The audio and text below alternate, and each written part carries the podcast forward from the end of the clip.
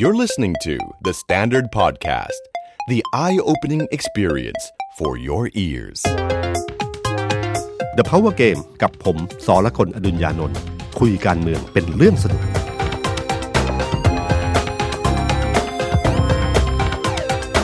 สวัสดีครับ ผมสอละคนอดุญญานนท์ สวัสดีครับ ผมเอกธนกรวงปัญญาคอนเทนต์ครีเอเตอร์การเมืองของ The Standard ครับครับ สวัสดีพี่ตุ้ม แล้วก็สวัสดีคุณผู้ฟังครับเพิ่งเอ่อแวบมาจากสภารัฐสภาครับครับสัปยสภาสถานอาคารรัฐสภาแห่งใหม่ 3-4 วันมานี่ดูเดือดมากครับพี่ตุ้มครับช่วงนี้เป็นช่วงสุดท้ายห่วงสุดท้ายเรียกว่าเข้าโค้งสุดท้ายพอดีของการอภิปรายไม่ไว้วางใจครับครับ คือถ้าหลังจากวันนี้ก็คือวันพรุ่งนี้จะมีการยกมือใช่ไหมใช่ครับครับพรุ่งนี้ลงมติเวลาประมาณ 9โมงครึ่งครับในครับช่วงเช้า ถ้าวันนี้อภิปรายกันเสร็จจนหมดนะครับครับต้องเสร็จก่อนเที่ยงคืน ครับผมคุณชวนว่ายังไงครับแล้วก็ตามระเบียบคือหลังเอ่อจบก่อนเที่ยงคืน แล้วก็วันรุ่งขึ้นก็จะโหวตครับใช่ไหมครับเอ่อความจริงอภิปรายไม่ไม่ไว้วางใจครั้งนี้นะครับคือเรื่องนี้วันวันนี้เราจะคุยสักสามเรื่องนะครับนะครับ ก็มีเรื่องอภิปรายวางใจนะครับ เรื่องยุบพักอนาคตใหม่ แล้วก็คงอีกอันหนึงคือเรื่องปรากฏการณ์ที่เราไม่เคยเจอมาก่อน คือการลุกฮือขึ้นมาของนิสิตนักศึกษาอืมแต่ละน่าสนใจมหลัยมากเรื่องนี้คครัรับบ เรื่องแรกคือเรื่องมาอภิปรายไม่วางใจนะครับ ถ้าเราดูจากการเอ่อเรียกว่าโฆษณาของพักฝ่ายค้านแล้วครับนะครับ โดยเฉพาะพักเพื่อไทยเนี่ยก็นึกว่าครั้งนี้จะหนักหนาสาหัสนะฮะปรากฏว่าผมว่าพักเพื่อไทยอาจจะพลาดนิดหนึ่ง ก็คือการที่เปิดเรื่องขึ้นมาโดยให้คุณยุทธยุทธพงศ์จรัสเสถียรพี่โจขึ้นมานะครับพี่โจครับของเราพอขึ้นมาก็คือผมว่าเป็น เป็นเอ่อรูปแบบค่อนข้างเก่านิดหนึ่งนะครับ แล้วก็ใช้เวลาการลากยาวนานเกินไปเอ่อยุทธเอ่อยุทธวิธีการในการอภิปรายของพรรคเพื่อไทยก็ยังเหมือนเดิมก็คือผมเอ่อเหมือนกับเชื่อว่าต้องอภิปรายยาวๆ ดาวสภาต้องพูดยาวครับนะครับ แล้วก็มีลีลาของการจิกกัดหรือใช้สำนวนภาษาอะไรค่อนข้างเยอะนะครับ ซึ่งปรากฏว่าผมว่าโลกวันนี้มันมันค่อนข้างเปลี่ยนไปนิดหนึ่ง สมาธิของคนเนี่ยมันอยู่กับเรื่องราวไม่ยาวนักครับถ้าลากยาวๆไปมันลืมประเด็นอืมแล้วก็อย่าลืมว่าอภิสิทธิ์ของเออสิทธิ์ของคนที่เป็นนายกหรือรัฐมนตรีที่จะตอบเนี่ยครับคือเขาสามารถเลือกตอบได้ครับตอบอะไรและไม่ตอบอะไรอืมตอบแบบปัดหรือตอบแบบชี้แจงก็ได้นะครับ ถ้าประเด็นมันมันมันมันพลาดพลาดไปนิดนึงเนี่ยเขาก็ตัดบทเลยครับพลเอกประยุทธ์ใช้วิธีการนี้ครับก็คือใช้วิธีการที่ไม่ตอบตรงๆ หรือบางเรื่องก็ไม่ตอบเลย ไม่ตอบเลยหลายประเด็นอยู่เหมือนกันครับใช่ครับ แล้วก็เท่าที่ติดตามกัน แล้วก็ให้รัฐมนตรีคนอื่นชี้แจงได้ครับพอประธานสภาเปิดว่าพอเรื่องเกี่ยวพันแล้วก็ให้รัฐมนตรีคนอื่นชี้แจงได้รัฐมนตรีคนอื่นก็จะมีทักษะความเชี่ยวชาญ อย่างเช่นถ้าเป็นเรื่องเศรษฐกิจเป็นอาจารย์สมคิดเป็นอะไรเงี้ยครับครับแต่ถ้าสมมติว่าเป็นพลเอกประยุทธ์ตอบเองเนี่ยมันมีโอกาสที่จะพลาดได้ฉะนั้นพลเอกประยุทธ์เนี่ยโดยรวมแล้วเนี่ยผมว่าหลายเรื่องหลายราวเนี่ยมันไม่ไม่หนัก พักฝ่ายค้านวางน้ำหนักให้กับพลเอกประยุทธ์ค่อนข้างเยอะ ให้เวลาตั้งสองสามวันนะครับเอ่อแทนที่จะเพียงแค่สองวันหรือตามที่วางไว้ครับปรากฏมันยาวกว่านั้น แล้วก็เรื่องมันก็เลยเลย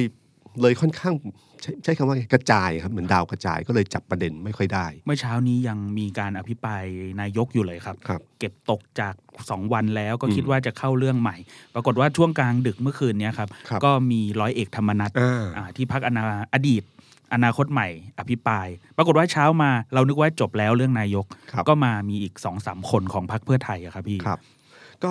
เอ่อในส่วนของพรรคเพื่อไทยหลายหลายประเด็นก็เป็นเรื่องที่ดีนะครับในการชี้เอ่ออย่างเช่นเรื่องเศรษฐกิจเรื่องอะไรต่างๆเนี่ยนะครับแล้วก็แต่ผมว่าจุดเข้มข้นอยู่ที่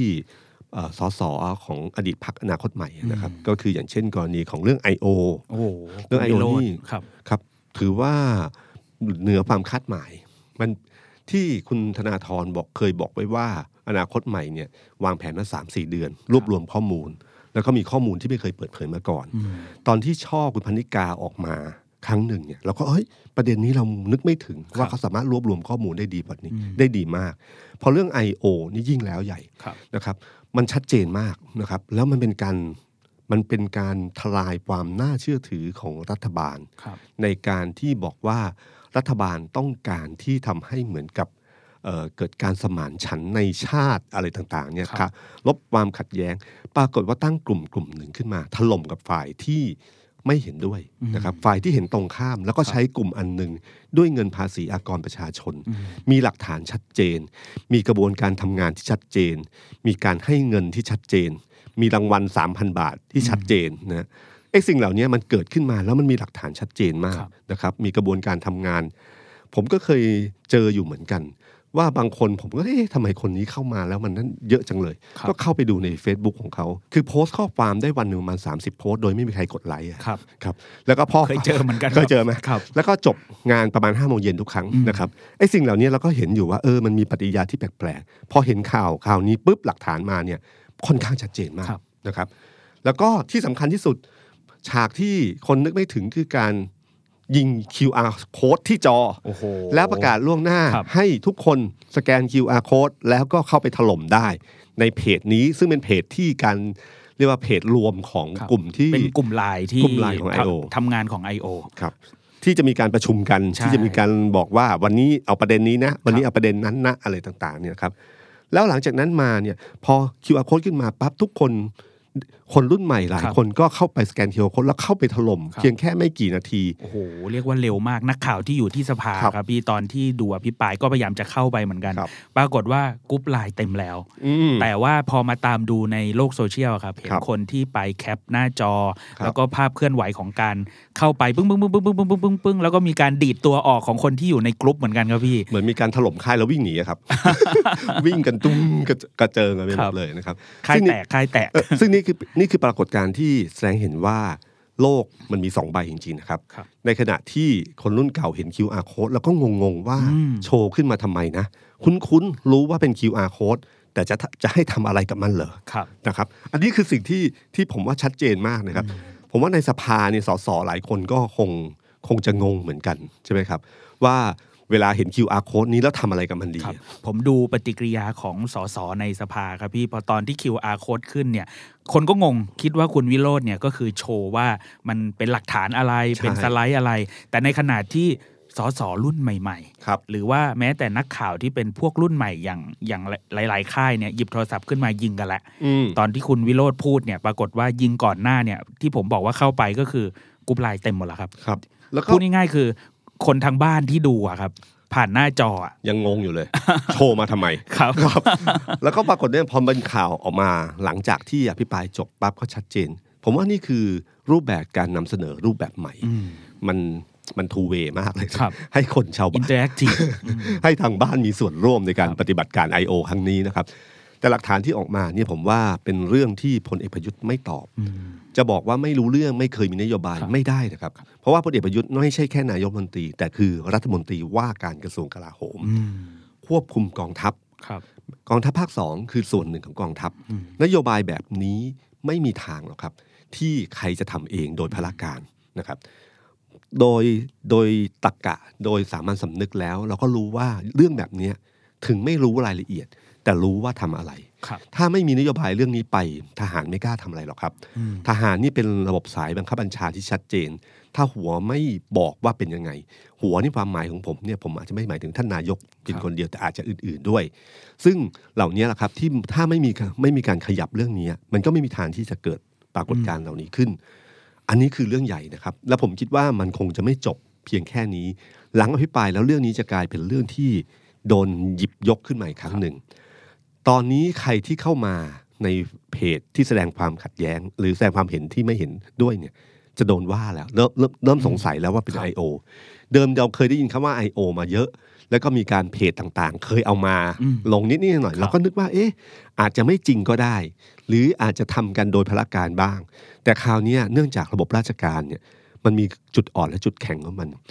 หนึ่งเออจุดหนึ่งก็คือการที่ต้องมีรายงานเป็นอืมเอกสาร แล้วสุดท้ายมันก็เป็นหลักฐาน เงินงบประมาณต่างๆ มันก็หลุดไปตรงตรงนี้แล้วครับ แล้วก็ยังมีเรื่องภาคใต้เรื่องอะไรต่างๆอีครักบซึ่งซึ่งเรื่องเหล่านี้ที่ที่พลเอกประยุทธ์เนี่ยต้องรับผิดชอบในฐานะนายกรัฐมนตรีนะครับ นี่คือเรื่องหนึ่งที่ผมว่าเป็นประเด็นสำคัญ ส่วนเรื่องอื่นเนะฮะมันมีเรื่องของ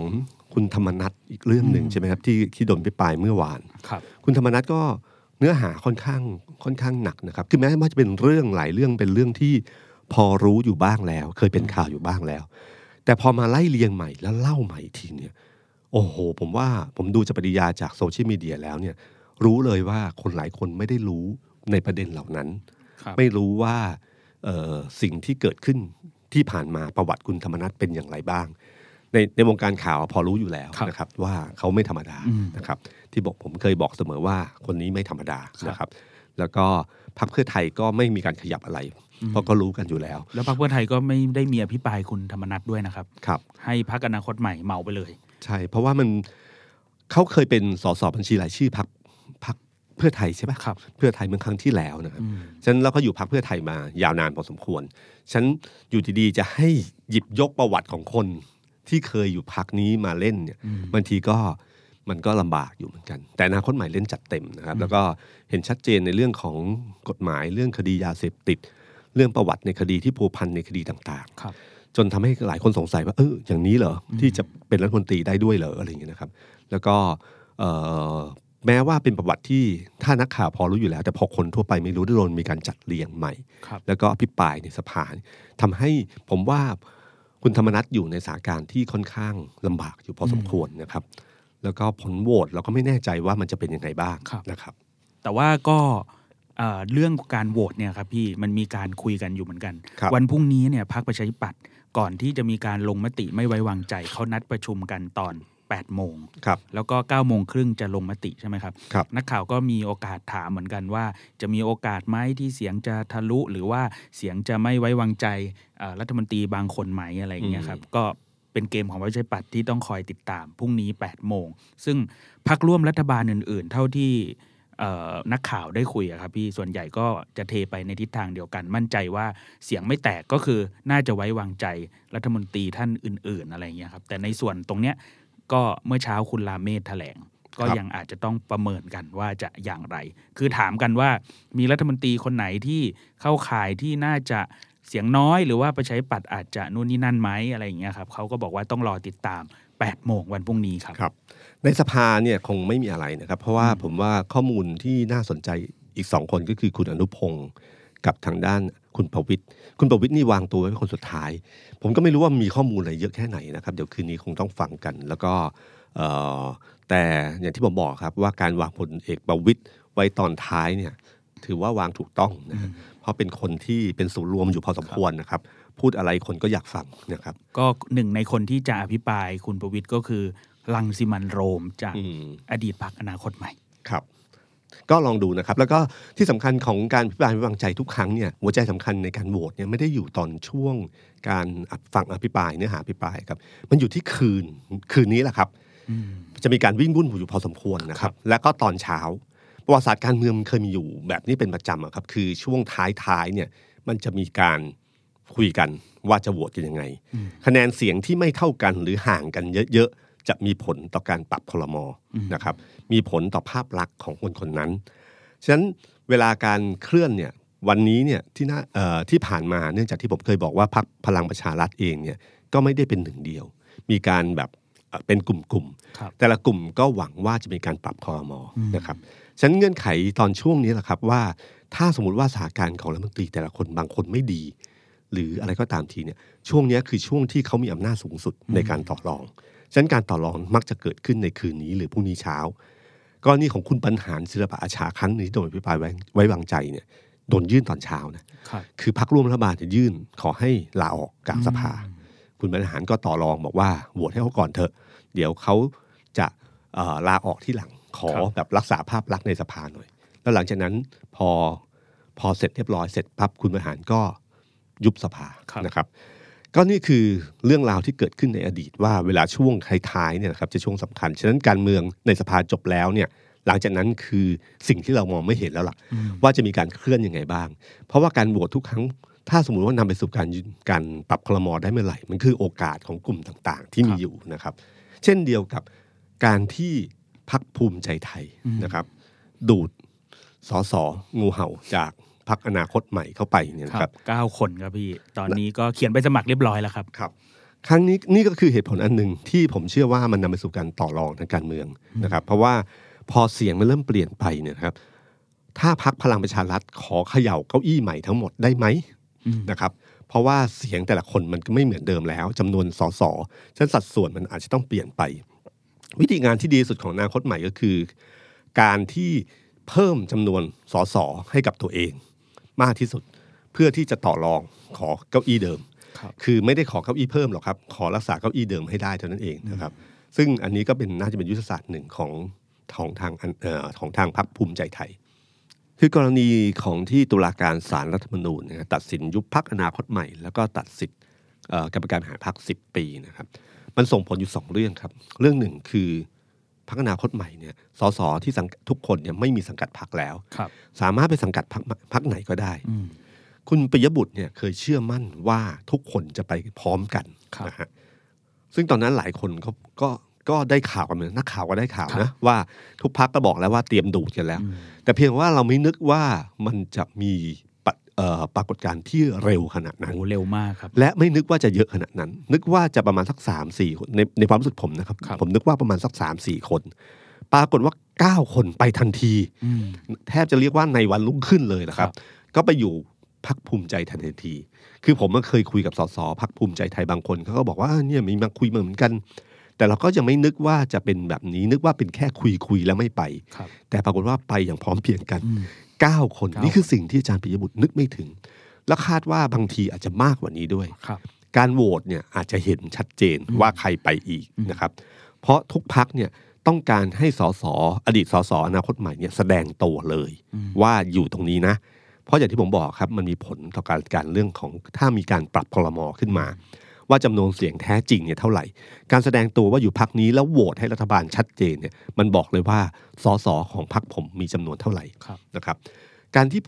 เอ่อการที่เกิดอาการปั่นป่วนนี้ขึ้นมาเนี่ยแล้วก็เกิดสสจำนวน 9 คนเนี่ยอืมไปอยู่ภูมิใจไทยอย่างชัดเจนเนี่ย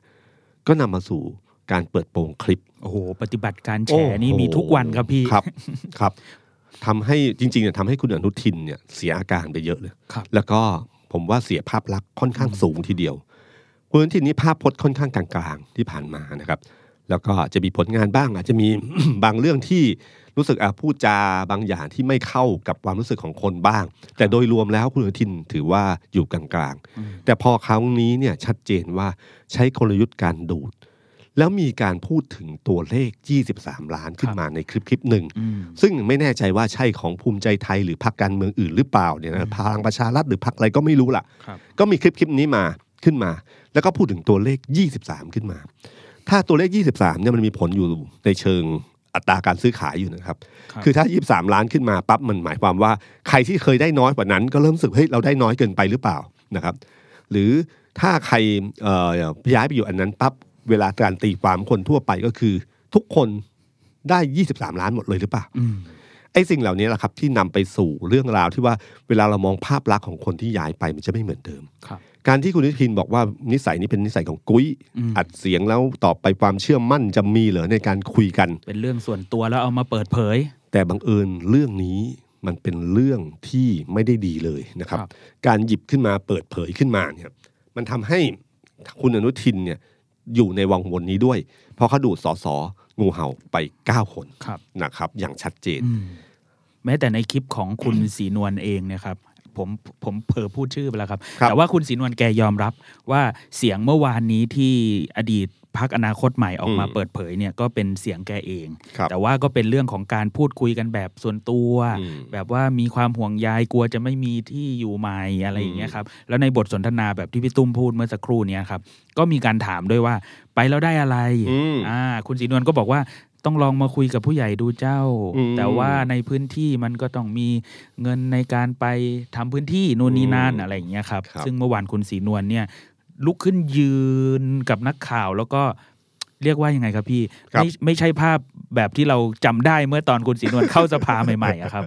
ครับที่เสนอชื่อคุณธนาธรเป็นนายกใช่ไหมครับใช่ครับครับ ก็คือตรงนี้แหละครับที่ที่ผมคิดว่ามันจะเป็นทำเรื่องหนึ่งที่เป็นแผลหรือรอยด่างของของระบอบประชาธิปไตยอืมแล้วก็เป็นเรื่องหนึ่งที่ทำให้เห็นชัดว่ารัฐธรรมนูญฉบับนี้มีปัญหาจริงๆนะฮะเพราะมันเป็นการเมืองที่เราไม่อยากเห็นมานานแล้ว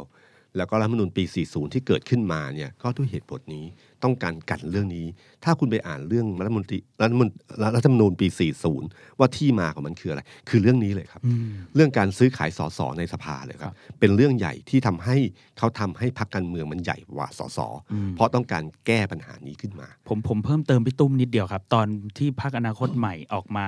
เปิดคลิปอะไรเหล่านี้ก็มีสสจากอืมพักอื่นๆนะครับครับมาดูการแถลงข่าวด้วยอืมบางคนก็พูดกับผมบอกว่านี่ตกใจเหมือนกันครับว่ามีข้อมูลแบบนี้หรือว่าได้ยินตัวเลขแบบนี้อืมซึ่งตกใจจริงหรือเปล่าก็เป็นอีกเรื่องหนึ่งนะครับ แล้วก็ในขณะเดียวกันวันเนี้ยคุณนิพิษอินทรสมบัติของพรรคประชาธิปัตย์ก็ออกมาเขียน Facebook บอกว่าตอนเลือกตั้งเนี่ย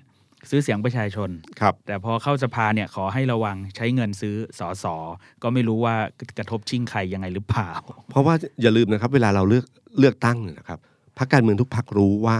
การได้สสมาหนึ่งคนเนี่ยใช้เงินประมาณเท่าไหร่ครับนะครับ โดยเฉลี่ยแล้วประมาณเท่าไหร่อืม 23 ล้าน ถ้าคือเวลาเราลงเลือกตั้งเนี่ยสมมติเราส่งร้อยคนเราได้ 70ครับเงินเราใช้ไปร้อยคนใช่ไหมครับแล้วได้ 70 เวลาหารเฉลี่ยต่อคนเนี่ยบางทีมันอาจจะเกิน 20 ก็ได้ อาจจะถึง 30 หรือ 40 การที่อยู่ดีๆได้ชัวร์ๆในราคา 23 ล้านเนี่ยนะครับ มันก็อาจจะเป็นตัวเลขที่ไม่ได้สูงมาก ในสามารถในฐานะของพรรคการเมืองที่ลงทุนเพื่อจะได้สสเข้ามาครับนี่พูดแบบธุรกิจมากเลยนะครับ ก็คือว่าเขารู้สึกว่านี่อาจจะเป็นต้นทุนที่ต่ำมากที่หลังเนี่ยนะครับไม่ต้องหรอกครับลงสสได้ไม่เท่าไหร่ แล้วเตรียมมากวาดต้อนในนี้ดีกว่า ให้พักอื่นลงทุนไปก่อนครับนะครับ ชัวร์ๆเดินเข้าสภาแล้วได้หนึ่งเสียงแน่นอนอืมแล้วค่อยซื้อคนนี้เลยดีอืมมันจะกลายเป็นกลไกของการเมืองแบบนี้ครับผมเป็นพักการเมืองอื่นๆผมพาห้าคนแล้วผมก็เตรียมจีบไว้เลยอืมครับพอมาถึงจ่ายก็อีกก้อนใหญ่แล้วก็ดึงเข้ามาเลย ใช้เงินน้อยกว่าที่ไปลงเสี่ยงดีกว่าครับเพราะการลงเลือกตั้งทุกครั้งเนี่ยนะครับการกว่าเอ่อส่งสอสอไปนี่มันคือการเสี่ยงหมด อาจจะได้และไม่ได้ก็ได้อืมจ่ายไปเท่านี้อาจจะไม่ได้เลยก็ได้ พอไม่ได้เลยมันคือศูนย์นะครับครับแต่ถ้าคุณเข้าในสภานี่คือคุณหนึ่งมือที่จะโหวตแน่นอนอืมเพราะหนึ่งมือที่จะโหวตแน่นอน 23 ล้านมันอาจจะเป็นการลงทุนที่ถูกก็ได้นะครับครับครับ นี่คือกลไกของรัฐธรรมนูญฉบับนี้ที่ทำให้เกิดปรากฏการณ์นี้ขึ้นมาอืมและเป็นปรากฏการณ์ที่แย่มาก ถามว่าเราเห็นปรากฏการณ์นี้แล้วเรารู้สึกยังไงกับมัน เรารู้สึกว่าชื่นชมเฮ้ยดีจังเลย หรือว่ารู้สึกว่ามันเป็นมันเป็นเรื่อง การซื้อขายมนุษย์ นี่มันคือการค้ามนุษย์รูปแบบหนึ่งนะครับครับแต่เป็นค้ามนุษย์ในจุดของคนที่มีการเอ่อมีอำนาจในการอำนาจนิติบัญญัติในการออกกฎหมายด้วย มันอยู่ในจุดนี้เลยอะครับ นี่คือความเลวร้ายอันหนึ่งที่เกิดขึ้นจากการอภิปรายไม่วางใจครั้งนี้ และก็หลังจากการยุบพักอนาคตใหม่นะครับนี่มีคนฝากมาถามพี่ตุ้มด้วยนิดนึงครับพี่ตุ้มครับบอกว่าไอการซื้อขายแบบเนี้ยหรือการที่เอ่อยอมที่จะเปลี่ยน แบบวันเดียวเปลี่ยนเลยอะครับอืมพี่ตุ้ม แล้วเสียงของประชาชนหรือเสียงของคนที่เลือกเขามาทำไมดูแล้วสสเหล่านี้ดูจะไม่คำนึงถึง หรือไม่เห็นแรงเสียดทานที่เกิดขึ้นเลย อย่างเราเห็นมีการวางพวงหลีดบ้างครับมีการไปที่ที่ทำการของเขาบ้างอย่างเงี้ยพี่ตุ้มมองว่ายังไงครับ ขอขอเป็นคนสัมภาษณ์นิดนึงครับเทปนี้เขาคือผมว่าเรื่องนี้แปลว่าเขาสสเหล่านั้นเขามองอนาคตแบบนี้เขามองว่าการเมืองมันเป็นแบบนี้ก็คือว่ามี 250 สว อยู่ในมือ ยังไง กลุ่มนี้ก็ยังครองอำนาจอยู่ ฉะนั้นการเลือกเลือกมาอยู่ฝั่งนี้เนี่ยชัวร์กว่า แล้วอนาคตใหม่เมื่อโดนยุบพักไปแล้วเนี่ยเขาก็มีสิทธิ์จะตีความได้ว่าเฮ้ยอยู่พักใหม่ที่เอ่อที่ที่เป็นกลุ่มอนาคตใหม่เหมือนเดิม อาจจะมีความเสี่ยงทางการเมืองอืมแล้วก็นำไปสู่ของการพูดว่าการเลือกตั้งครั้งหน้าเอ่อสสกลุ่มนี้ผมเชื่อว่าเขารู้ว่า เขาเนี่ยไม่ได้เป็นดาวเลิกษ์ในพื้นที่ครับที่ผ่านมาได้ด้วยอนาคตใหม่อืมถ้าอยู่กลุ่มเดิมไม่รู้ว่าครั้งหน้าจะโดนอะไรอีกอืมเพราะพักอนาคตใหม่โดนยุบไปแล้วครับการอยู่ตรงจุดนี้เนี่ยแล้วก็ใช้เวลาถ้าเชื่อว่า 4 ปีของสภาเอ่อสภานี้อยู่ 4 ปีก็คือใช้เวลา 4 ปีนี้ให้ คุ้มค่าที่สุดอืมคือหมายถึงว่าทำยังไงให้ 4 ปีเนี่ยสร้างประโยชน์ให้กับตัวเขาเองมากที่สุด ซึ่งประโยชน์นี้มันอาจจะเป็นหมายถึงประโยชน์คะแนนเสียง หรือประโยชน์เรื่องเงินตา ก็แล้วแต่เขาที่เขาจะคิด นี่คือเวลาที่เขาคิดอยู่ว่าเขาจะใช้ประโยชน์นี้ เขาอาจจะไม่ได้หวังอะไรมากก็ได้ หรือเขาอาจจะคิดว่าการอยู่แล้วอยู่ฝั่งรัฐบาลเนี่ย มีโอกาสที่จะทำผลงาน มีโครงการลงพื้นที่ และด้วยรูปแบบของในต่างจังหวัด อาจจะหมายถึงว่านี่กลับมาเป็นเสียงก็ได้อืมหรือการอยู่พักนี้ที่มีเงินทุนให้เขาได้ถึง 23 ล้าน ก็แปลว่าการเลือกตั้งข้างหน้าอาจจะได้มากกว่านั้นอืมก็อาจจะเป็นไปได้แล้วแต่การตีความนะครับ แต่ผลที่เกิดขึ้นก็อย่างที่ผมบอกครับครับมันประชาชนมองอยู่อืมไม่ใช่ไม่ใช่เรื่องนี้มันไม่ได้อยู่ในความลับ แล้วไม่มีใครรู้ ทุกคนรู้ทุกคนเห็น และทุกคนเข้าใจกับสิ่งเหล่านี้ได้ครับ นี่คือนี่คือเรื่องหนึ่งที่ผมว่าเป็นผลพวงที่หลังจากที่พักอนาคตใหม่โดนยุบ แต่เรื่องที่สองที่สำคัญมากกว่าก็คือว่า อย่างที่ผมเคยเล่านิทานไปเมื่อครั้งที่แล้วครับว่าเอ่อให้ระวังผลที่จะตามมาครับและผลที่ตามมามันก็เกิดขึ้นจริง ๆ นะครับ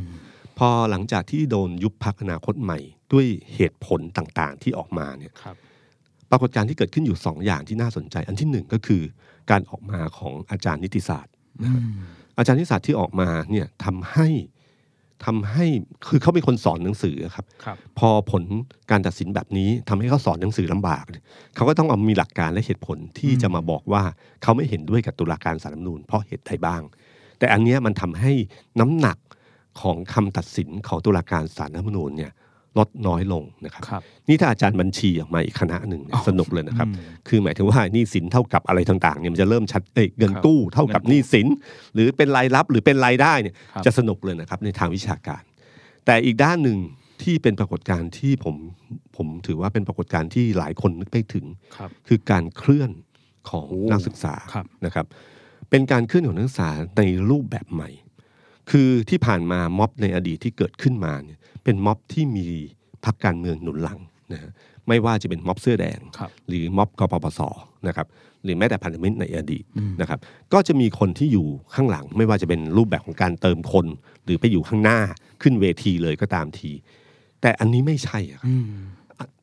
อันนี้เป็นการเกิดขึ้นมาโดยที่ใช้เวลาเจ็ดวันโอ้โหเรียกว่าแบบเกือบทุกภูมิภาคแล้วครับพี่ตุ้มใช่ครับ เกิดมาเจ็ดเอ่อใช้ใช้เวลาเจ็ดวันในการเคลื่อน ตอนวันแรกที่ธรรมศาสตร์เริ่มเคลื่อนครั้งแรกที่ท่าพระจันทร์ครับปริมาณคนก็พอสมควรแต่ก็ยังไม่เยอะมากเท่าไหร่ครับนะครับ เราก็ไม่แน่ใจว่าจะจุดติดเหรืออแล้วก็คิดว่าคงจะเหมือนเดิมๆที่ผ่านมาในช่วงคอสช แต่พอจุฬาและมหาลัยเกษตรเริ่มครับนะครับมอเกษตรครับ พอเริ่มขึ้นมาปั๊บเนี่ยเฮ้ยจำนวนคนเริ่มเยอะขึ้นอืมแล้วที่น่าสนใจก็คืออะไรไหมครับ วิธีการฮะอืม วิธีการการที่ก่อให้เกิดม็อบขึ้นมาเนี่ยหรือแสดงความไม่พอใจขึ้นมาเนี่ยต้องอย่าลืมนะครับว่าอนาคตใหม่กับทางทางเด็กนักศึกษาเนี่ยโดยส่วนใหญ่แล้วมันมีความเชื่อมโยงกันในเชิงเชิงความรู้สึกกันอยู่ครับเขาเหมือนเป็นเป็นทางเลือกทางเลือกหนึ่ง ที่เขารู้สึกว่ามันเป็นอนาคตของเขา ด้วยรูปแบบของนามคตใหม่เนี่ยผมว่ามันถูกใจกับคนกลุ่มนี้ค่อนข้างเยอะอืมอันเนี้ยมันคือการทุบความฝันเขาพังทลายอะครับเอ่อ สิ่งที่เขารู้สึกว่าเออมันน่าเป็นทางเลือกของเขา หรือเป็นแนวทางที่เขายังเห็นเห็นปลายไฟที่เอ่อมีแสงไฟที่ปลายอุโมงค์บ้างเนี่ยมันโดนทุบทำลายไปเนี่ยมันเกิดความรู้สึกขึ้นมา และไอ้สิ่งที่สั่งสมในอดีตมาตลอดเวลาเรื่องของเผด็จการเรื่องประชาธิปไตยมันก็เลยผุดโผล่ขึ้นมานะครับเออ ผมเคยได้ยินชื่อเออเคยได้ยินคำว่าสามสามเหลี่ยมขยื่นภูเขาไหมฮะของหมอประเวศว่าวิธีการสร้างเอ่อระบบของประกันสังคมอะไรขึ้นมาประกันสุขภาพอะไรขึ้นมาเนี่ย มันจะมันใช้คำว่าสามเหลี่ยมขยื่นภูเขา คือไอ้สิ่งที่ยากๆเหมือนภูเขา ต้องใช้กลยุทธ์บางอย่างที่เป็นสามเหลี่ยมในการขยับมัน ผมว่าครั้งนี้ก็คล้ายๆกันนะการเคลื่อนของนั้นเอ่อการเมืองครั้งเนี้ยมันคือหนึ่งเนื้อหาพิปรายไม่ไว้วางใจในสภา มันกลายเป็นปมประเด็นที่นักเป็นครั้งแรกนะครับที่ ผมเชื่อว่าเด็กรุ่นใหม่ฟังการพิปรายเยอะมากนะครับอุณหภูมิสังคมที่เกิดขึ้นตอนเนี้ยมันเป็นเรื่องของไม่ว่าเรื่องไวรัสเรื่องเศรษฐกิจเรื่องคำพูดนายกเนี่ยมันมีอุณหภูมิที่ไม่พึงพอใจอยู่แล้ว การที่สามคือการเคลื่อนของนักศึกษาครับนักศึกษาคราวนี้เคลื่อนด้วยโซสามเหลี่ยมอันเนี้ยนักศึกษาเคลื่อนด้วยโซเชียลมีเดียนะครับเป็นเรื่องที่ผมบอกว่าเหมือนกับกรณีของ I.O. ที่ครับคนรุ่นผมเห็นแล้วงงๆ มี QR code ทำไมครับ แต่วันเนี้ยมันเกิดขึ้นก็คือเกิดม็อบด้วยแฮชแท็กอืมคือแฮชแท็กของมหาลัยมันเกิดขึ้นมาจากเริ่มต้นจากเอ่อมหาลัยต่างๆ ก็มีแฮชแท็กของตัวเอง แล้วมันมีเหมือนมีผมรู้สึกผมดูในทวิตเตอร์เนี่ยนะฮะมันมันเหมือนกับการแข่งขันกันหลังระหว่างมหาวิทยาลัยโอ้โหเป็นเรียกว่าเป็นเทรนแบบแข่งขันจริง ๆ ครับว่าใครจะคิดแฮชแท็กเออได้ใครจะโดนกว่ากัน ลองลองลองดูไหมครับพี่ตุ้มเออว่ามีแฮชแท็กที่ไหนยังไงบ้าง อย่างจุฬาเนี่ยบอกว่าเสาหลักจะไม่หักอีกต่อไป อันนี้จริงจังอืมธรรมศาสตร์เอ่อธรรมศาสตร์เล่นแบบแบบครับเล่นนี่คำนิดนึงธรรมศาสตร์และการชุมนุมธรรมคือธรรมศาสตร์ศาสตร์คือและการชุมนุมแต่ก่อนคือธรรมศาสตร์และการเมืองครับเป็นธรรมศาสตร์และการชุมนุมครับครับ แล้วก็อย่างมหาวิทยาลัยขอนแก่นบอกว่า KKU ขอโทษที่ช้า โดนสลิมลบโพสต์อะไรอย่างเงี้ยครับ มีคำว่าสลิมเข้ามา คือมันแล้วมีมันมีมันมีโพสต์ของเป็นเพจของมหาลัยมั้งครับครับ แล้วก็คนคุมเนี่ยก็อาจจะคุมคุมเรื่องกฎ พอมีคำมีเรื่องการเมืองเข้ามาเขาจะลบทิ้ง เขาก็เลยใช้คำนี้ขึ้นมา เกษตรศาสตร์บอกว่า KU ไม่ใช่ขนมหวานราดกะทิก็คือสลิม ศิลปากรบอกว่าศิลปากรขอมีซีน ศิลปากรเนี่ยผมชอบอันหนึ่งครับ คือศิลปากรเนี่ยจะเป็นมหาลัยที่เหมือนกับทางด้านศิลปะอืมเรื่องการเมืองอะเขาจะไม่ค่อยมีบทบาทมากเท่าไหร่ คือเขาก็เลยใช้คำว่าศิลปากรขอมีซีนบ้างอ๋อมเข้าใจเข้าใจแล้วครับ แล้วก็มหิดลบอกว่า สารยางดกินขนมหวานหลากหลายสีครับพี่หลากหลายสีแล้วก็มีธรรมศาสตร์ศูนย์รังสิตนะครับพี่อันนี้บอกว่าที่ยุบอนาคตใหม่พี่มหาลัยกูทั้งนั้น แล้วก็เอ่อมหาลัยกรุงเทพก็มี BU กูไม่ใช่สลิมนะครับ แล้วก็มีอีกอันนึงก็คือมหาลัยเชียงใหม่ บอกว่ามหาวิทยาลัยหน้าบางแห่งหนึ่ง แล้วก็ช้างเผือกจะไม่ทนอะไรอย่างเงี้ยครับ มหาวิทยาลัยพะเยาบอกว่าฟ้ามุ้ยไม่คุยกับเผด็จการมหาวิทยาลัยสารคามบอกว่ามหาสารคามอะครับ ถึงจะอยู่ไกลขอส่งใจที่ลานแปดเหลี่ยม ผมชอบพระจอมเกล้าพระจอมเกล้าชอบเออกินเหล้าไม่ชอบกินสลิม แล้วก็มหาวิทยาลัยราชพัฒบอกว่าราชพัฒอยากงัดกับสลิมอะไรอย่างเงี้ยครับพี่แล้วก็มสวเนี่ยครับครับเขาเล่นกับชื่อย่อมหาวิทยาลัยเขาอืมก็คือ มสวขอมีจุด ยืน คือบสวมันไม่มีจุดใช่ไหมมเวสลาวเขียนใช่ครับ แล้วก็รากฐานจะหารด้วยอะไรอย่างเงี้ยครับครับ แล้วก็อีกอันนึงเอ่อมหาวิทยาลัยพระจอมเกล้าธนบุรีบอกว่าศาลาวีรชนจะไม่ใช่ที่หลบฝนอีกต่อไป มหาลัยบูบุรพาครับ ทีมลูกระนาดอยากจะฟาดบ้างแม่ คือที่มหาวิทยาลัยบูรพานี่มันจะมีลูกระนาดเยอะมากครับในมหาวิทยาลัย คือนี่คือเล่นคือการเล่นของในตรงเนี้ยอืมผมว่าด้านหนึ่งเนี่ยคือต้องมีอารมณ์ขันอืม บางส่วนเนี่ยจะใช้คำอารมณ์ขันกับจุดที่สองที่น่าสนใจก็คือพี่ตุ้มขอขออีกอันหนึ่งได้ไหมครับครับอันเนี้ยเป็นของท่านนายกเองเลย ก็คือโรงเรียนของท่านนายกเนี่ยวัดนวลนรดิตเขาบอกว่า นวลจะงามนามจะดีต้องไม่มีเผด็จการ แล้วเขาเปลี่ยนใหม่ครับ เปลี่ยนแฮชแท็กเป็นม่วงเขียวไม่เขียวสลิมอืมอ่าอันนี้โรงเรียนของท่านนายกเอง แต่ที่ฮามากนะครับพี่ อันนี้อาจจะเป็นอารมณ์ขันเออก็คือมหาวิทยาลัยสงฆ์อะครับ ที่เขาคิดแฮชแท็กกัน ก็มีการส่งต่อกัน แล้วบอกว่านิพพานก็ต้องไป ประชาธิปไตยก็ต้องการครับเชิญพี่ตุ้มต่อครับ คือคือมันมีอยู่สองประเด็นฮะประเด็นที่หนึ่งก็คือว่าคำว่าสลิมเนี่ยอืม โดนเอามาใช้เยอะในแฮชแท็กต่างครับๆมันกลายเป็นเหมือนกับว่าเป็นคำที่ถูกล้อเลียนอืมคือคำว่าสลิมเนี่ยมันมาเริ่มต้นตั้งแต่ปีประมาณ 53นะครับตอนที่ม็อบเสื้อแดงเกิดขึ้นครับแล้วก็จะมีม็อบกลุ่มคนกลุ่มหนึ่งที่หนุนนายกอภิสิทธิ์คือคุณอภิสิทธิ์เวชชาชีวะที่เป็นนายกสมัยนั้นครับแต่จากการใช้เสื้อเหลืองเนี่ยมันเหมือนกับว่าอืมเป็นแบบอะไรอะเอ่อ ครั้งก่อนที่ผ่านมา ก็เลยปรับมาเป็นเสื้อหลากสีอ๋อคำว่าเสื้อหลากสีเนี่ยมันก็เลยโดนการเอ่อโดนล้อเลียนจากกลุ่มคนเสื้อแดงหรือกลุ่มพวกเนี้ยว่าสลิมหลากสีก็คือสลิมครับก็คำคำนี้มันก็เลยเกิดขึ้นอืมก็สลิมนี่คือขนมหวานอันหนึ่งที่เป็นหลากสีมากคำคำนี้ก็เลยเกิดขึ้น แต่สลิมวันนี้เนี่ยในเด็กรุ่นใหม่กลายเป็นคำที่ถูกล้อเลียนครับเหมือนกับความล้าหลังความไม่ทันสมัยอืมเออพอพอปรากฏการณ์นี้เกิดขึ้นมาเนี่ยคำ คำว่าสลิมเนี่ยมันเลยเลยทำให้คนที่กลุ่มเก่าครับที่เคยหนุนเสื้อหลากสีกปปสเนี่ยกลายเป็นอยู่คนละฝั่งกับกลุ่มนี้อืมกับอันที่สองแฮชแท็กเนี่ยมันคือการรวมศูนย์ของคนนะในกลยุทธ์ในโซเชียลมีเดียเนี่ยการที่มีชื่อมหาลัยตัวเองขึ้นไปเนี่ยทำให้คนในมหาลัยเข้ามา แล้วก็รวมคุยกันในแฮชแท็กนี้ครับการรวบดึงการชุมนุมที่เกิดขึ้น ก็ดึงการชุมนุมมาจากแฮชแท็กนี้ แล้วก็มีการแข่งขันกันว่า ใครจะปั่นปั่นแฮชแท็กของเอ่อแฮชแท็กของมหาลัยตัวเองเนี่ยได้ขึ้นมาเอ่อออันดับต้นๆมากกว่านะครับแล้วก็นำมาสู่เรื่องที่สองคือการแข่งขันกันว่า ใครจะมาชุมนุมเยอะกว่ากันมันมันมันเป็นปรากฏการณ์แข่งขันโดยธรรมชาติของมันนะครับว่ารู้สึกเฮ้ยมากันแล้วเขาออกมาแล้วนะเราทำไมไม่ออกบ้างเนี่ยครับครับมันก็เลยเกิดเกิดแบบปรากฏการณ์ที่แบบอย่างรวดเร็วที่ผมคิดว่า อนาคตใหม่เขาคิดไม่ถึงครับ นะครับอืมเอ่อนายกก็คิดไม่ถึง แม้แต่ผมเองก็คิดไม่ถึง ว่าจะเยอะขนาดนี้ และจำนวนคนที่เพิ่มขึ้นเรื่อยๆ ไม่ว่าเป็นที่จุฬาที่มหาลัยเกษตร ที่ธรรมศาสตร์ ที่มขอนแก่น ที่มบูรพาโอ้โห มันเป็นปรากฏการณ์ที่เราไม่เห็นมา ผมว่าน่าจะเกือบ 10 ปีนะครับ ที่ผ่านมาเนี่ยตอนสมัยกกปสกปปสเนี่ยครับแต่ละมหาลัยเนี่ยมีการออกมาร่วมชุมนุม แต่ส่วนใหญ่การร่วมชุมนุมของมหาลัยต่างๆเนี่ย เป็นการมาของรุ่นพี่และอาจารย์ครับเป็นการนำแต่ครั้งเนี้ยนักศึกษาล้วนๆเลยครับ มาแล้วก็ทำเราทำให้ทำให้เราเห็นภาพของการชุมนุมที่เปลี่ยนไปอืมชุมนุมที่อื่นสมัยก่อนเขาคือจุดเทียน ที่นี่ใช้แสงเอ่อไฟฉายจากมือถือครับนะครับ แล้วก็เขาเอาโลกทวิตเตอร์เนี่ย ขึ้นมาบนเวทีปราศัยอืมอะไรที่คุณไม่เคยรู้มาก่อน คุณไม่เคยเข้าในโลกทวิตเตอร์คุณไม่เคยได้ยินสิ่งเหล่านี้สิ่งเหล่านั้นอยู่บนเวทีปราศัยของเด็กนะครับเอ่ออารมณ์ของบางที่เนี่ยเป็นอารมณ์เหมือนพี่คุยกับน้องเหมือนคุยกันเองอืมมีปราศัยแบบสนุกผมเข้าไปดูแต่ละอันนี้ผมเฮ้ยมันเป็นโลกที่เรานึก ไม่เคยเจอในเวทีกปปสเวทีม็อบเสื้อแดงมาก่อนเลย อย่างเช่น ผมจำได้ที่พระจอมเกล้าหรือที่ที่พระจอมเกล้าครับ เขาขึ้นมาบอกว่าตอนดีใจมากที่มาเยอะเพราะเริ่มต้นจากตอนที่เขาเริ่มต้นว่าจะทำเนี่ยครับเพื่อนถามคำถามแรกว่ามึงไม่สอบเหรออนะครับ แล้วก็ทุกคนก็รวมกันประมาณสิบกว่าคน แล้วกลายกลายเป็นเวทีนี้ขึ้นมาอะไรเงี้ยครับ แล้วก็แต่ละที่ผมเห็นปรากฏการณ์บางอันอย่างเช่น ที่จุฬาหรือไงครับเพลงในที่ชุมนุมใช้เพลงแสงสุดท้ายของบอดี้สแลมครับนะครับ นี่คือนี่คืออะไรที่เราเรานึกไม่ถึง แล้วก็ครับเอ่อบางอย่างเนี่ยครับ มันเหมือนกับโลกวันนี้จริงๆนะครับ โลกของออฟไลน์กับออนไลน์อืมคือมันมีผสมผสานกัน ธุรกิจเนี่ยต้องมีทั้งออฟไลน์และออนไลน์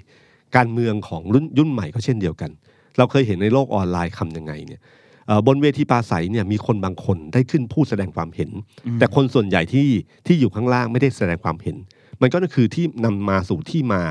ของการใช้โปสเตอร์ผ้าแล้วเขียนความเห็นนะครับ หรือเขียนในกระดาษแผ่นเล็ก ๆ แล้วก็ชูขึ้นมา เพื่อให้เป็นสัญลักษณ์ในการถ่ายรูปนะฮะอืมครับพอมันมีป้ายขึ้นมาเนี่ยในป้ายนั้นเนี่ยก็มีคำแปลกๆอืมนะคำแบบที่เรานึกไม่ถึงนะฮะอย่างเช่นผมบอกว่าเราไม่ได้มา save อนาคตใหม่ แต่เรามา save อนาคตเราอืม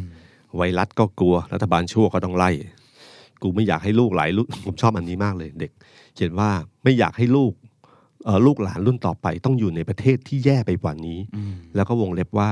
ถึงตอนนี้ยังโสดอยู่ แต่ที่เห็นแต่ที่เห็นชัดอันหนึ่งนะครัครับบพี่ตุ้มก็คือประเภทคำย่อต่างๆ ครับพี่ตุ้มมาเลยหลังใช่ไมจากที่เป็นเอฟเฟกต์มาต่อเนื่องมาจากงานบอลนะครับครับที่มีผอนองออืมรอตอมออะไรเนี่ยครับปรากฏว่ารอบเนี้ยก็มีทุกมหาลัยเลยครับ โดยเฉพาะน้องๆที่ผมไปเมื่อวานเนี้ยก็คือสตรีวิทย์เนี่ยครับอาจารย์บอกว่าเอ่อห้ามพูดเรื่องการเมืองนะอืมน้องๆบอก ไม่เป็นไรค่ะ ห้ามพูดแต่ไม่ได้ห้ามเขียนอืมเพราะฉะนั้นพอคำไหนที่อยากจะสื่อสารแบบอาจจะมีอารมณ์หรือแรงหน่อยก็ใช้วิธีการย่อคำครับครัอบย่างเช่นเอ่ออตอหออะไรอย่างเงี้ยครับสตรีวิทย์นี่ก็ก็เป็นเรื่องหนึ่งนะน่าสนใจคือมันมันจากมหาลัยอืมไปสู่นักเรียนนะครับ คือแค่มหาลัยต่างๆ แค่ราชพัฒหรือแค่กลุ่มมหาลัยต่างจังหวัด หรือมหาลัยเอกชนเนี่ยอืมก็เป็นปรากฏการณ์ที่เรานึกไม่ถึงอยู่แล้วอืมไม่รวมถึงจำนวนคนที่จำนวนมากของมหาลัยใหญ่ ๆ หลายแห่ง การกระจายไปสู่เด็กนักเรียนนะครับไปสู่อืมโรงเรียนเนี่ยนะครับ ผมว่าเรื่องเนี้ยมันมันไปไกลมากตอนนี้ะครับหลายโรงเรียนเหมือนกันครับโรงเรียนสตรีวิทย์มาเนี่ยแล้วก็เด็กที่พูดมานี่ไม่ธรรมดานะครับอืมผมผมชอบเอ่อน้องผู้หญิงคนหนึ่งที่เด็กผู้หญิงคนหนึ่งที่ที่ออกมาชูกระเอ่อ ป้ายกระดาษเนี่ยนะครับป้ายป้ายกระดาษเนี่ยแล้วก็อยู่นอกรั้วโรงเรียน เพราะโรงเรียนไม่ให้ใช้ทำกิจกรรม ก็เลยมีอยู่หน้าโรงเรียน บอกว่าไม่อยากให้อนุสาวให้สัมภาษณ์นะครับ บอกว่าไม่อยากให้อนุสาวรีย์ประชาธิปไตยเป็นแค่ที่วนรถไม่ใช่สถานที่อ้างอิงว่าสตรีวิทย์อยู่ตรงไหนอืมแต่เราต้องการให้มีความหมายจริงอืมๆ ประชาธิปไตยต้องเป็นทั้งภูมิศาสตร์และอุดมการณ์อืมนี่คือคำของเด็กนักเรียนคโอ้รับโหเด็กมปลายตอนนั้นผมคิดได้ขนาดนี้หรือเปล่ายังถามตัวเองอยู่นะครับ นี่อืมนี่คือสิ่งที่ผู้ใหญ่เข้าใจไหมว่า เด็กวันนี้เขาคิดอะไรอยู่อืมเขาไปไกลกว่านั้นแล้วนะครับอืมกิจกรรมหลายกิจกรรมในนั้นเป็นกิจกรรมที่ผมว่าม็อบเสื้อแดงม็อบพันธมิตร ม็อบกบพศไม่เคยคิดอืมเช่นเขาบอกว่าตอนเนี้ยมีตำรวจมาเต็มเลยนะครับ ถ้าเจอคนที่ผมเกรียนเมื่อไหร่ ให้ทุกคนทำกิจกรรมร่วมกันคือเซลฟี่กับคนหัวเกรียนผมว่าอย่างเงี้ยแบบเราผมว่านึกไม่ถึงครับนี่คือโลกยุคใหม่ของอ่าเราไม่ควรคือคนรุ่นเก่าจะไปนำเสนอว่าควรจะทำอย่างนั้นผมว่าอย่าไปสนใจครับ รุ่นใหม่เขามีวิธีการของเขา มีวิธีการสื่อสารของเขา มีการใช้โซเชียลมีเดีย ซึ่งผมว่าเขาเชี่ยวชาญมากอืมการสร้างแฮชแท็กการสร้างกระแสการร่วมกันมาอืมเอ่อที่เตรียมอุดมก็เกิดป โอ้รากโหฏเตรียมนะครับอุดมเมื่อเช้านี้ก็เกิดปรากฏการณ์เยอะเหมือนกันครับพี่ครับโดยเฉพาะป้ายที่พี่ตุ้มสนใจเนี่ยครับครับ ปรากฏว่าป้ายที่น่าสนใจมากก็คือ หลายภาษามากครับพี่ คือเด็กเด็กเตรียมอุดมเนี่ยต้องยอมรับว่าเป็นหัวกะทิของครับของประเทศ ผมก็เคยอยากจะสอบเข้าเหมือนกันพี่แต่ครัสบอบไม่ได้นะครับ ปรากฏว่าเมื่อเช้าไปเราเจอป้ายภาษาจีน ภาษาฝรั่งเศสอืมภาษาเยอรมัน ภาษาแบบภาษาต่างประเทศเยอะมากครับ แล้วก็ป้ายที่แสดงออกถึงความ รู้สึกนึกคิดของเขาอย่างเช่น ป้ายหนึ่งเขียนว่า โรงเรียนเตรียมอุดมศึกษาก่อตั้งโดยคณะราษฎรจอมพลปออย่างเงี้ยครับครับ ก็มีการเล่นกับประวัติศาสตร์มาเอ่อโรงเรียนตัวเองครับ ก็ผมว่าตอนนี้มันเริ่มลามไปเรื่อยๆแล้วอืมนะครับ เราไม่รู้ว่าหลังจากนี้เป็นไง นี่นี่ขนาดช่วงสอบมิดเทอมนะครับพรุ่งนี้มีศึกษานารีครับอืมแล้วก็มหาลัยต่างๆ ก็ยังมีโผล่ครัมาบเรื่องวันนี้มีที่รามคำแหงมีที่ศรีปทุมครับมีที่ต่างๆเนี่ยอืมผมว่าแบบเนี้ยครับเป็นสิ่งที่ คุมก็คุมยากละอืมเพราะว่าเขาเกิดขึ้นแล้ว แล้วก็พรบชุมนุมที่สาธารณะเนี่ยมันไม่รวมสถานศึกษาอ่าใช่ไม่ได้ใช้กับสถานศึกษาไม่ได้ครับฉะนั้นคุณไม่ต้องขออนุญาตครับใครคุณสามารถทำได้ในมหาลัยเออเลยนะครับมหาลัยเองผมก็ว่าเขาก็เปิดว่างว่านี่เป็นเรื่องที่น่ายื่นชื่นชมนะครับที่ครับเด็กสนใจเรื่องการเมือง แล้วก็เนื้อหาที่ปราศัยก็ไม่ใช่เนื้อหาธรรมดาเป็นหลายเรื่องเนี่ยเอ่อผมฟังที่ธรรมศาสตร์เด็กธรรมศาสตร์พูดถึงเรื่องของ คำตัดสินของตุลาการสารรัฐธรรมนูญอืมได้พูดถึงเรื่องของหลักการที่ว่าตุลาการเป็นกระบวนการยุติธรรม ต้องยุติธรรม ยุติด้วยความเป็นธรรม พูดถึงครับเรื่องว่า พอเขาเป็นจุดที่สิ้นสุดเนี่ย ถ้าจุดที่สิ้นสิ้นสุดเนี่ยมันต้องมีความมีความสำคัญมากอืมเป็นดาบสองคมครับยังไงเนี่ยคืออธิบายต่างๆ ที่ผมว่าน่าฟังมากนะคเรีรัยบกว่ามีดาวของการไฮปาร์คเกิดขึ้นเยอะมากหลายมหาลัย เท่าที่ผมไปหลายที่นะครับพี่ครับอย่างเมื่อวานเนี้ยในทวิตเตอร์เนี่ยมีชื่อหนึ่งที่ โด่งดังเลยก็คือน้องแชมป์ลาดลีน้องแชมป์ลาดลีนะครับอ๋อมีมุกลูกหารู้ใช่ไหมเผื่อเผื่อเผื่อไปหาฟังกันนะครับไทยอินครับไทยอิน แล้วก็ทวิตเตอร์ตอนนี้ก็เดือดมากนะครับอืมคืออย่างที่เราบอกนะครับ เด็กรุ่นใหม่ส่วนใหญ่เขาใช้ทวิตเตอร์กับอืมไอจกันนะครับ ส่วนใหญ่เอ่อคนรุ่นเก่าเนี่ยใช้ Facebook อยู่นะครับไลน์อะไรอย่างเงี้ยครับ คือพ่อแม่เข้า Facebook ปั๊บลูกหนีไปทวิตเตอร์เลย แล้วก็ผมว่าตอนเนี้ยมันเกิดสิ่งเหล่านี้ขึ้นครับ คือคือกลายเป็น เหมือนกับบรรยากาศคล้าย ๆ กับช่วงเวลาของก่อนการเลือกตั้งอืมคือในครอบครัวเนี่ยครับเริ่มเริ่มมีปัญหาอยู่เหมือนกัน ระหว่างพ่อแม่กับลูกที่แสดงคือลูกเนี่ยตอนนั้นคือแสดงแสดงความคิดเห็นด้วยการหย่อนบัตรครับแต่ครั้งนี้เนี่ยมันแสดงความคิดเห็นในรูปแบบอื่นแล้วนะครับ เริ่มเข้ามาร่วมชุมนุม เข้ามาในทวิตเตอร์เข้ามาอะไรต่างๆเนี่ยอืมเอ่อผมว่าตอนเนี้ยหลายหลายจุดมีอืมนะครับ มีน้องคนหนึ่งเล่าให้ผมฟังบอกว่าเอ่อ ลูกมาบอกเขาบอกว่า บ้านเราโชคดีนะ ที่พ่อแม่ไม่ใช่สลิม คือเขาเขาคงมีปัญหาว่าเพื่อนๆเขาหลายคนเนี่ยพ่อแม่คงมีความคิดการเมืองอีกแบบหนึ่งอ่าแล้วเขาอีกแบบหนึ่งมันก็จะก่อให้เกิดเรื่องนี้ขึ้นมานะครับ แล้วก็ประเด็นที่สองก็คือว่าเนื่องจากโลกของคนที่เข้าสู่มหาโลกมหาวิทยาลัยเนี่ยเราต้องยอมรับว่าเอ่อระบบการศึกษาแล้วก็ระบบสังคมในเมืองไทยเนี่ยทำให้คนที่มีฐานะได้เปรียบมา นอกเหนือจากการเรียนในมหาลัยเอ่อในโรงเรียนดีๆตั้งแต่เริ่มต้น แล้วก็มีการกวดวิชาอืมมีการอะไรต่างๆเนี่ยครับทำให้มหาลัยทั้งชั้นนำทั้งหลายเนี่ยต้องยอมรับว่าคนมีฐานะจะได้เปรียบอืมนะครับชนชั้นกลางได้เปรียบ คนที่ยากจนเนี่ยมีโอกาสน้อยมาก ที่จะเข้าสู่มหาลัยแบบนี้ขึ้นมาฉะนั้นเด็กกลุ่มนี้มีพ่อมีแม่นะฮะมีพ่อมีแม่ครับเขาเขาฉะนั้นการเข้ามาชุมนุมของคนกลุ่มนี้เนี่ย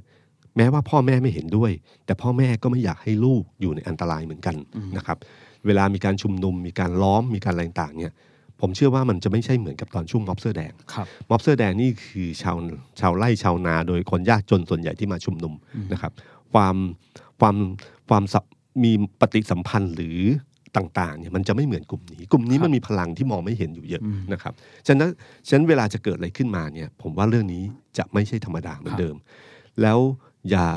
ตอนนี้มหาลัยแต่มหาลัยทำขึ้นมาเอง แล้วเป็นแฟลตม็อบอืมซึ่งเราก็ทายไม่ถูกเหมือนกันว่าอาจจะจบแค่นี้ก็ได้นะครับนะครับหรือว่าจะไปต่ออืมคนที่เข้ามาครั้งหนึ่งแล้วเฮ้ยดีนี่นะได้แสดงความเห็นรู้สึกแบบเสียงเรามีเสียงดัง อาจจะต่อก็ได้ ในขณะเดียวกันที่บอกว่าเอ้ย แต่มันไม่มีการไม่มีการรวมกลุ่มที่มีแหมแกนกลางประสานงานโซเชียลมีเดียทำได้แป๊บเดียวเองนะครับการเชื่อมโยงมันจะไม่เหมือนเดิม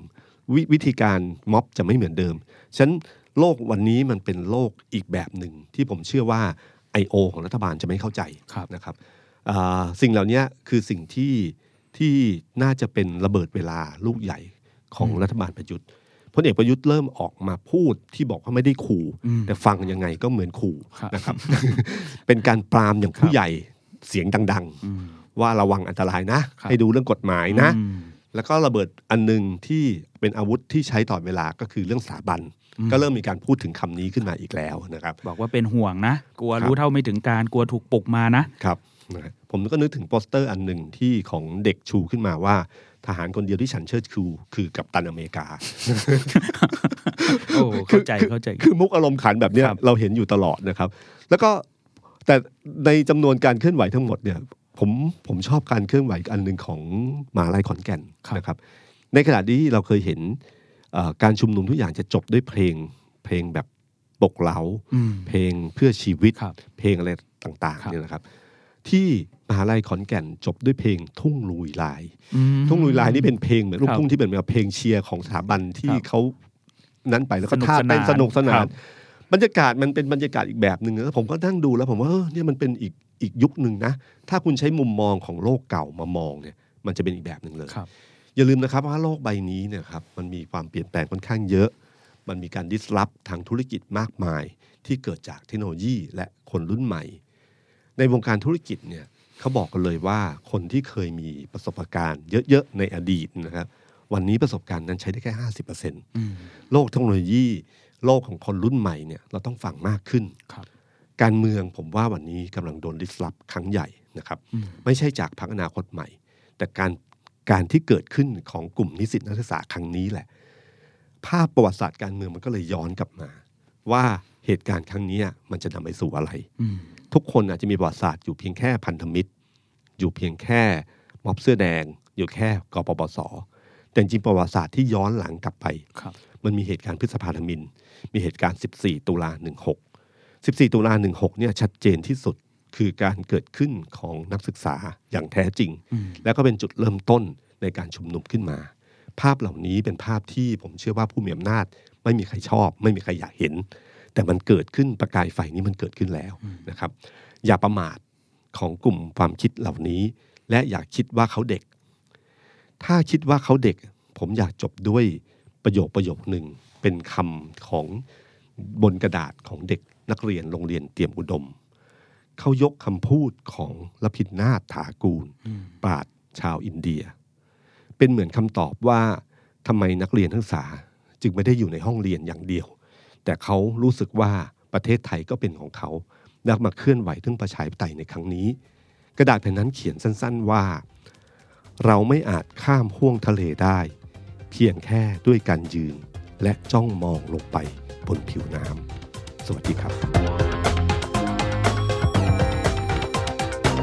The Standard Podcast เปิดหู เปิดตา เปิดใจ เปิดโลก